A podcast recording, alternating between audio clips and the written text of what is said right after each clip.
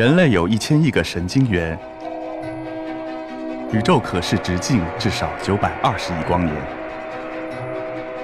从无限小到无限大，在中科院 SELF 讲坛一起探索未知的世界。本节目由中科院 SELF 讲坛出品，喜马拉雅独家播出。实际上，我们现在有百分之九十以上的人根本就不认识第一。其实从南极到北极到赤道到高山都有第一的分布，只是我们没注意罢了，或者不认识。那么全球呢，大概有两万种，中国大概现在目前已知的有三千种。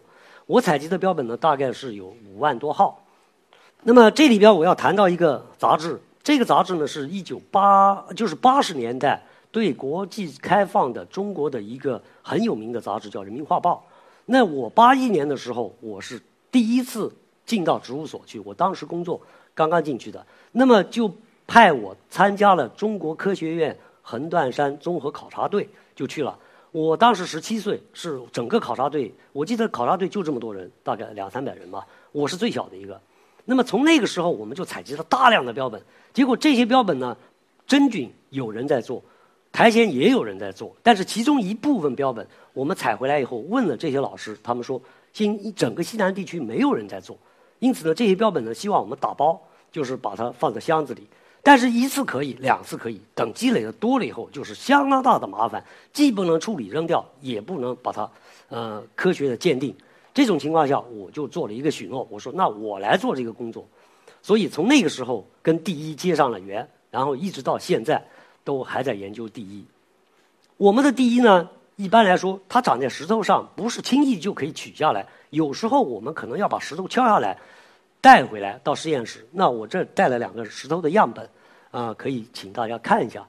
另外呢，我也跟我的学生说，那么你们要读这个研究生的话，你们可能要学会爬树。首先的，那么我想在座的人可能有爬树的人可能不多。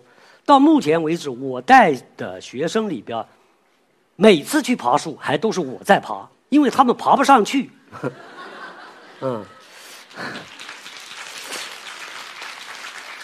让我们的工作呢，我们也会发现很多一些新物种，比如说像这样的第一物种，就是上个月刚刚发表的，在热带地区发表的一些新物种。还有一些物种呢，比如说像这样的物种，它是只在局部的某一个山头上发现的。那么我们就在推测，这个新物种呢，是它找到了一个它的避风港而保护下来的一个物种呢，还是说这么一个环境里边很小的一个环境里边？只对这个生物产生了一个呃独立的一个繁衍的一个过程，是不是独立形成的一个？所以这些都是我们科学上有待于去解决的问题。这张照片呢，是中国的一个特有种，叫金丝带。这个种呢，只有中国横断山地区有分布。那么，但是国外的呢，很多人都知道这个名字啊。这个名字呢，就是说一看那么漂亮的。这个第一，那么美丽的一个第一，你为什么不好好的拍一些细节给我们看看呢？我们要认识一下这个物种。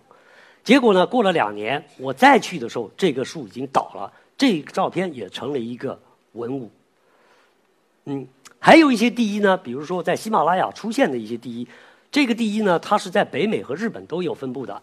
早在十多年前，北美和日本都宣布这个物种已经消失了。但是呢，在中国喜马拉雅地区还有这个物种的出现，所以我们希望把这些物种作为一个濒危物种，在下个月我们可能云南省要出一个红色名录，把这些物种都想列进去作为保护。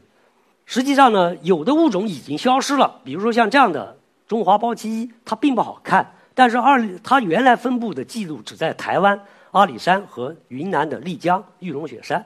但是我二零零五年去的时候，最后拍到了这个照片，也最后采集了这份标本。从那以后，这个标本就再也消失在我们所有研究者的眼里。所以呢，到目前为止，中国还没有一个红色名录和对第一的一个红皮书。所以我们也希望我们以后能做这方面的工作。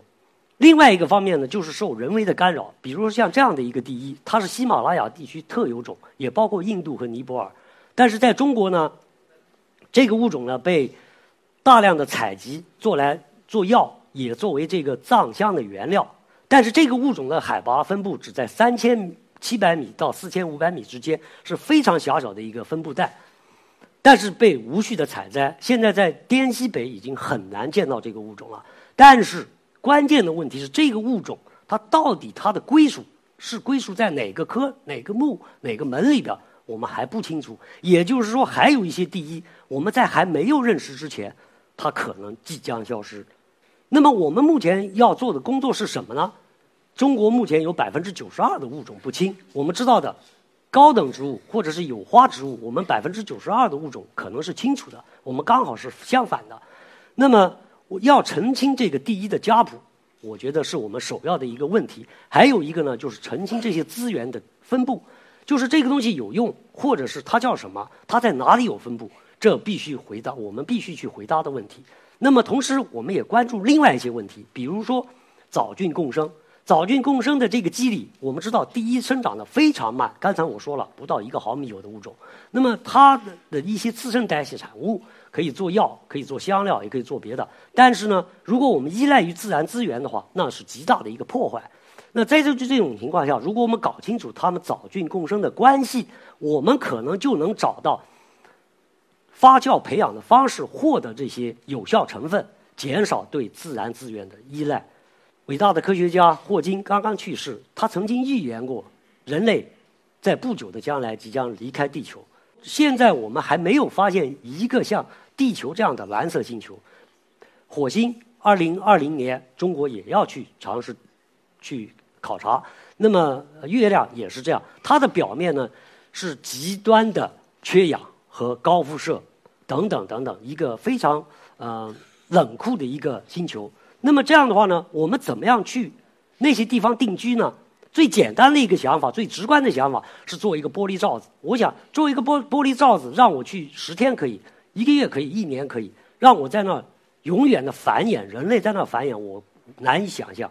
那么我们必须改造这个星球表面的一些环境，这样的话，可能第一就是一个先遣队。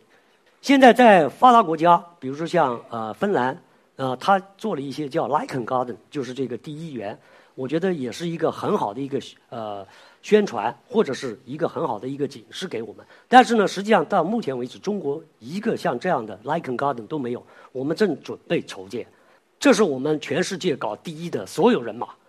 第一张照片里边我们可以看到，这是二零一六年我们在芬兰开会的时候，所有的人大概两百人。